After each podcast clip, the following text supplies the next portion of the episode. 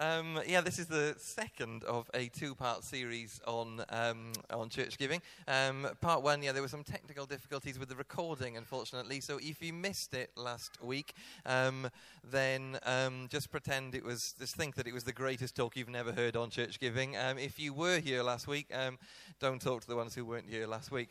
so we are going to look at this, um, but I thought as we didn't have part one recorded, I thought I'd start with a 60 second summary of what you missed in part one. So, 60 seconds on the clock. Um, let's So, last week I talked about how I'd written a dissertation called What Should Be the Taught Approach to Congregational Giving at an Inner City South London church, which looked at approaches to congregational giving. We started by looking at tithing and why this was, as one theologian put it, biblical but not Christian. We talked about the problems of encouraging everyone to give a flat rate of 10%, not taking into account their individual circumstances, and how it might be more difficult for someone on job seekers allowance to give 10% of their £53 a week than somebody earning millions. We looked at 2 Corinthians 8 and 9, one of the longest passages about giving in the Bible. And we talked about how Paul, who was the writer of this letter, didn't advocate tithing. We pulled out a couple of principles from these chapters that could help us come up with a better approach the idea of giving generously and that of giving that there might be equality. Um, I gave some ideas about how this might work, and I told you that what we were going to do then was lay the foundation at the end for week two, and that in week two we would look at two overarching principles and how we could turn this into practice.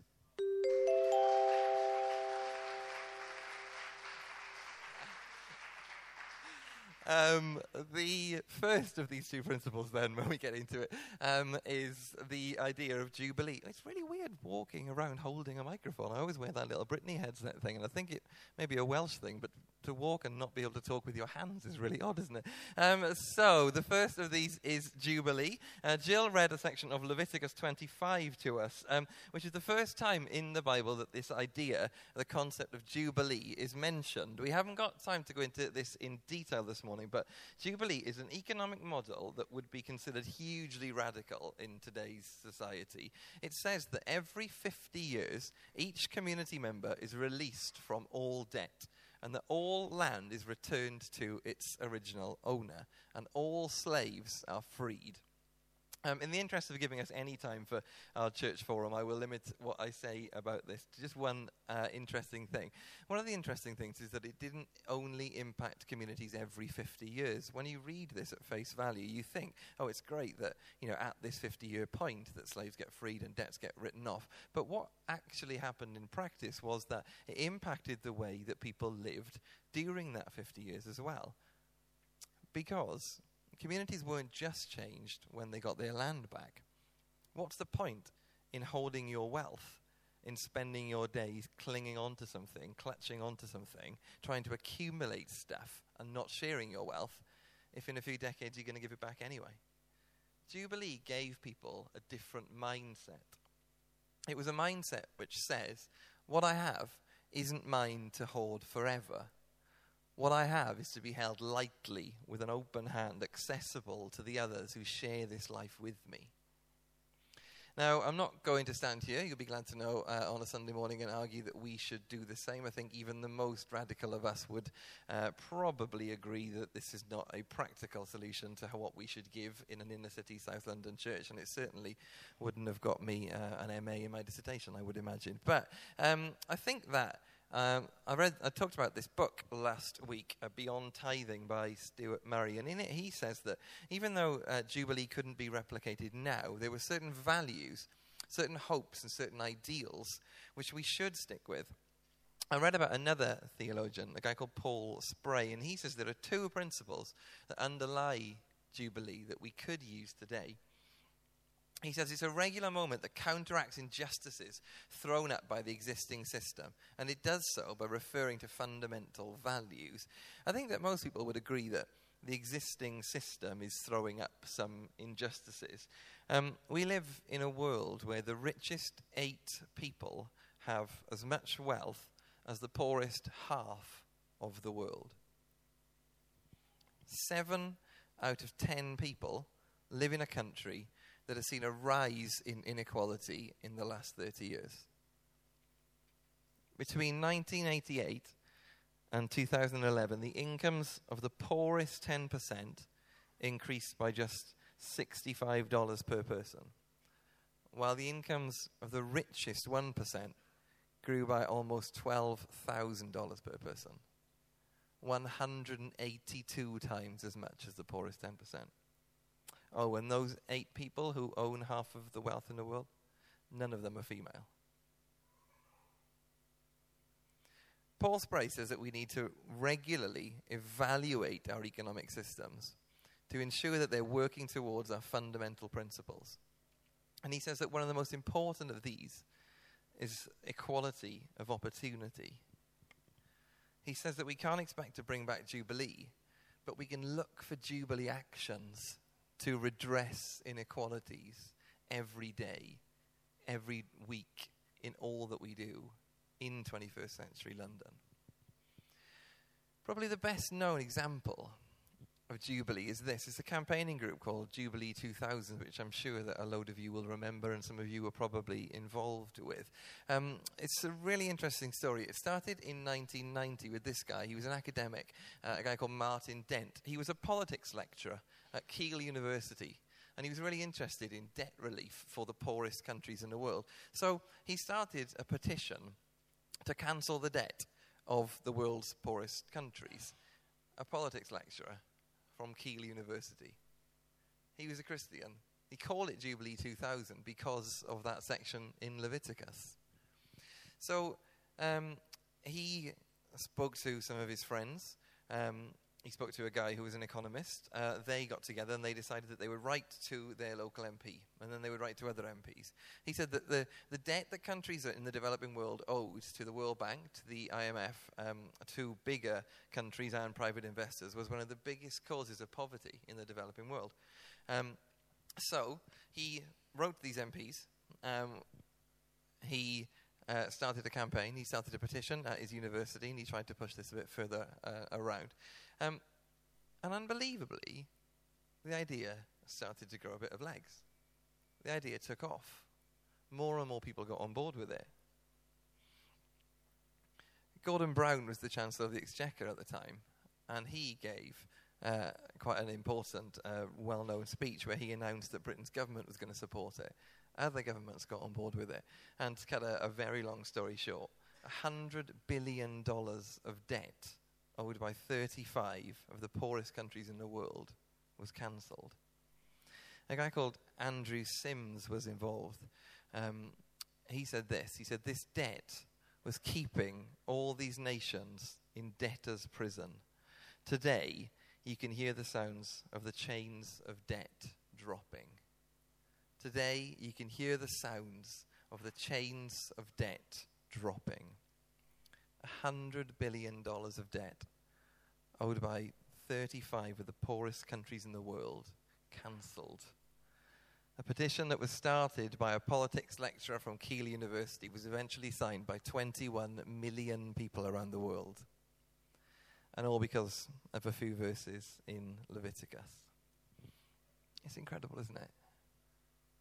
What a difference, what a practical difference to millions of people's lives.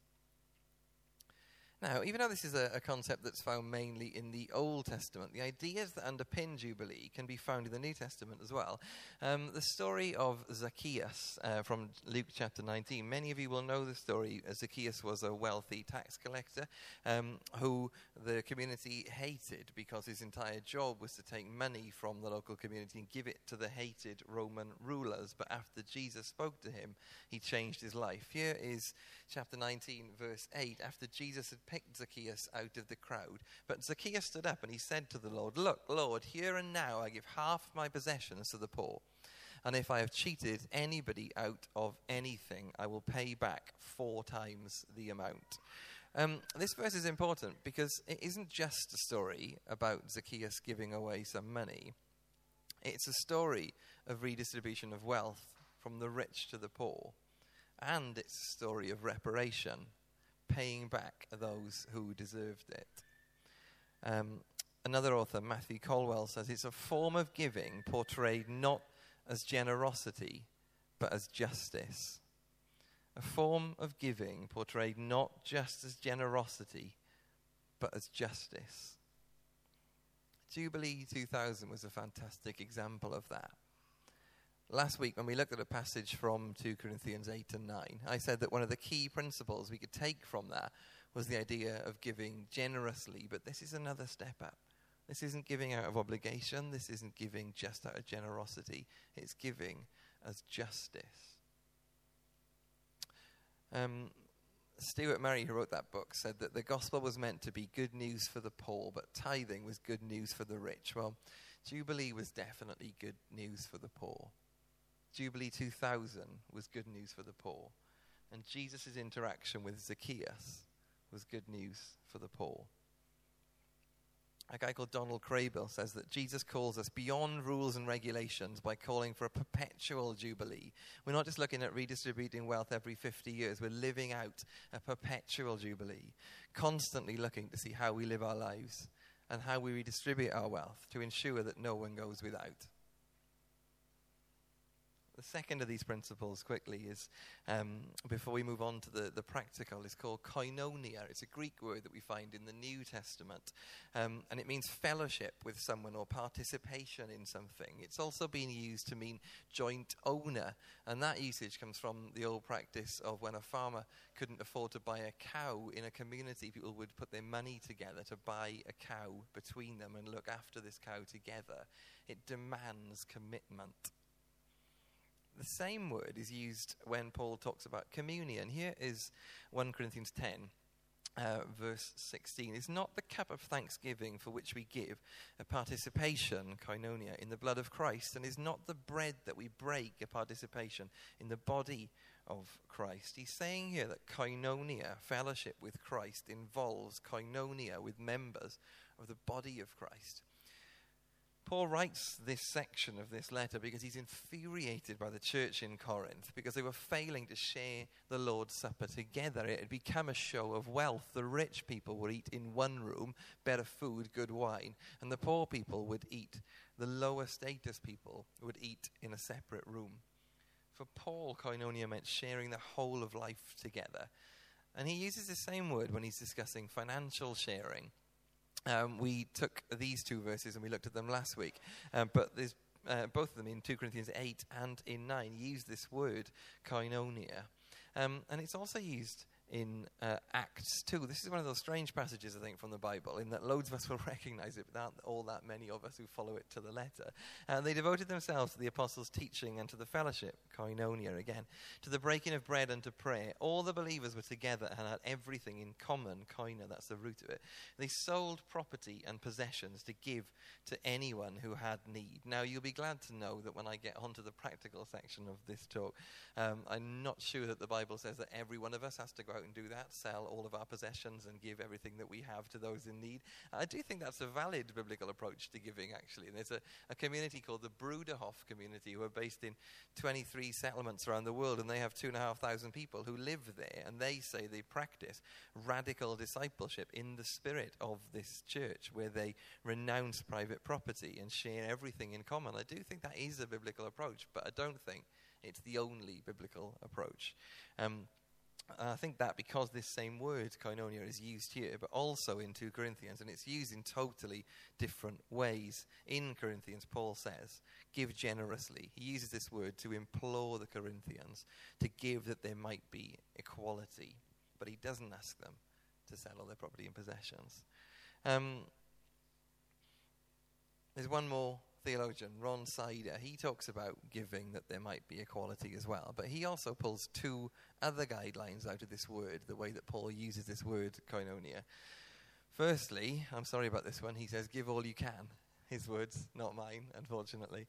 Um, he says that Paul's approach has no hint of a mechanical 10%. No hint of a mechanical 10% that everybody has to give a caveat here. He says, Give all you can, not all you have. You still should pay your rent.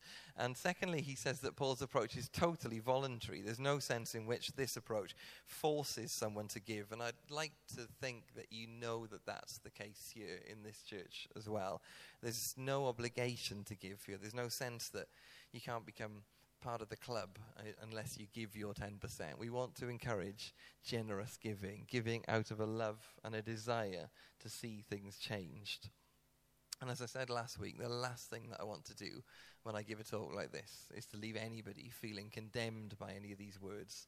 I think many churches have done a great job of doing that, unfortunately, over the years. And the last thing we want to be is to be one of those. I don't know anyone's individual circumstances here.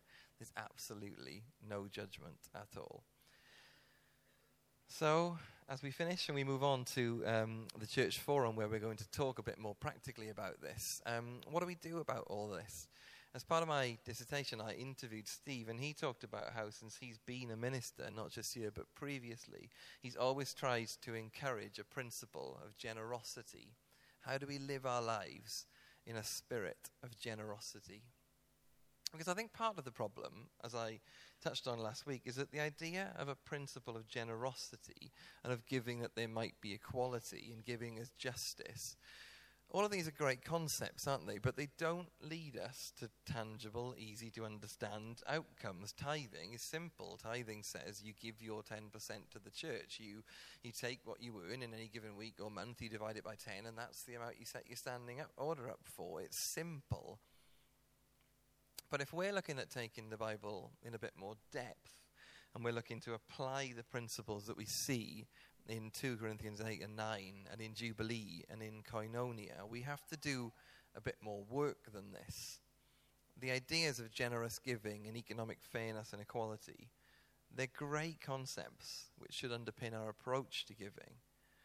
But what does that look like in practice? I got to thinking about the way in which we approach church here. And one of the things that I thought is that we talk about things, we discuss things, we debate things. Often the person who's standing up here will say something like, Don't take this as face value. Go away, research it, read about it, talk to your friends about it, see what you think about all of this stuff.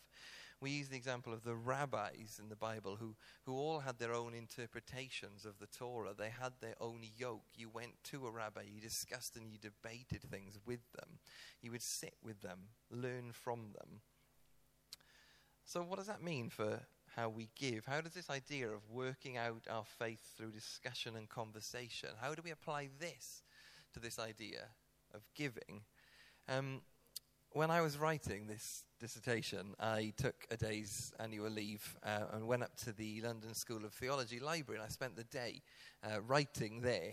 I mean, as you can imagine, it was a thrilling way to spend a day's holiday. Um, but at the end of this day, I was going to Emily, who's a friend of ours, for, for an evening meal. And I met Louise there, and, and she asked how my day had been. And we got chatting about this. When I was writing this dissertation, I was always far happier talking about what I was going to write than I actually was about writing it. But we had a, a long conversation about these principles behind giving.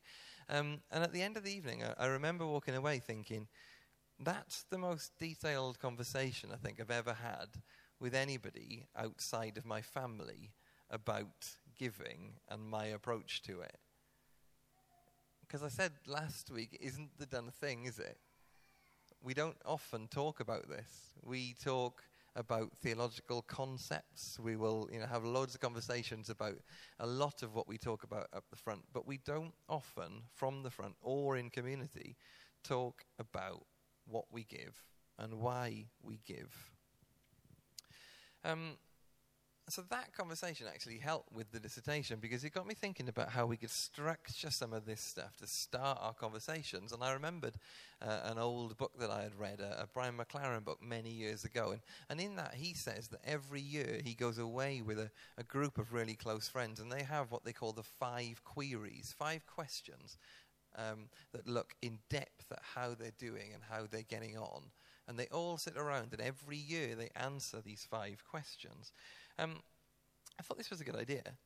I thought if one of the key components about how we build up a theology of giving that works for us in our environment is that we need to encourage openness and honesty to try and go beyond the superficial conversations and develop something deeper one of my questionnaire results um, said that, that hardly anyone who filled in my questionnaire talks about giving with anybody other than their spouse. Hardly anyone. Um, don't worry, I'm not going to get you to turn around and speak to the person next to you and share your deepest thoughts and all this kind of stuff. But um, here are um, five financial queries.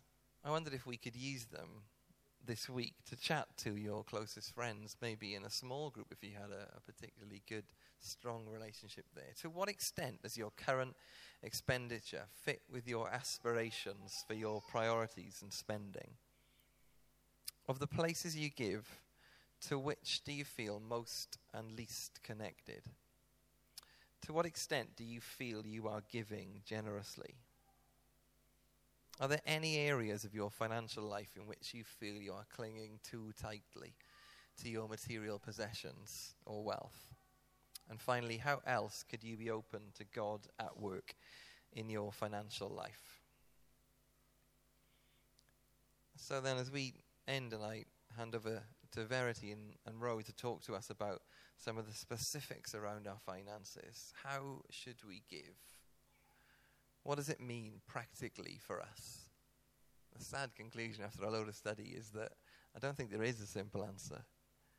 I don't think there is a magic number, a percentage I can give you. This is what you should give. If you earn over X, you should give Y, anything like that. I don't think it's as simple as that.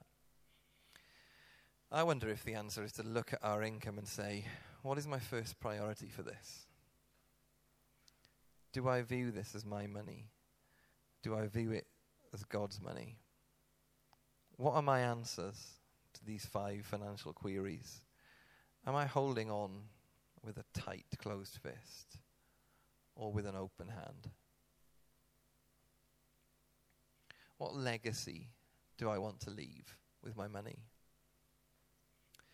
A while ago, Steve and I spoke about this line from a poem called The Summer Day by Mary Oliver. The poem ends with these words Tell me, what is it you plan to do with your one wild and precious life? Last week, we heard of a family in Oasis Academy South Bank, which is the secondary school that we run, who were struggling. Um, a single mum with five kids had been living in a hostel and they'd just been given a flat, but it was an unfurnished flat.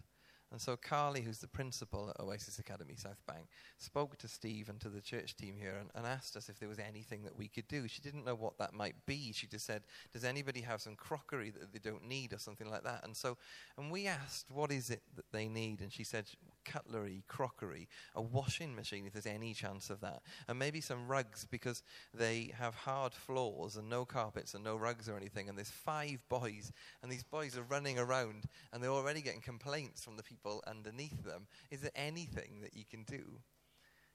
And so we put a note in the notice sheet. And at the end, we put a box there. We've got all the cutlery that they will need.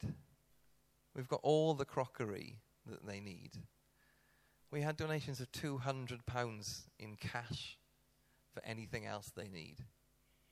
We were offered four washing machines. And we were offered no rugs, but somebody offered to pay to carpet the entire flat for them. See, this is where it gets interesting, isn't it? I talked last week about, I wrote this dissertation because I wanted it to be practical, to be tangible, to change lives. We looked at this quote from a commentary that I read on 2 Corinthians, which said that Paul was looking for the tangible proof of their love for the less fortunate holy ones. If anything is an example of that, it's the way that this congregation stepped up last Sunday to help a family that most of you, probably all of you, have never known and might never know. The tangible proof. Proof you can feel. Proof you can touch, like cutlery like crockery, like a washing machine, like a roller carpet big enough to fill a flat. I'm going to end with the same quote that I ended with last week. It says this it says, Learning not just to give, but to give well can require a lifetime of practice, but learning this art can transform lives and bind communities together. No simple answers, unfortunately, at the end of two talks. No mechanical 10%.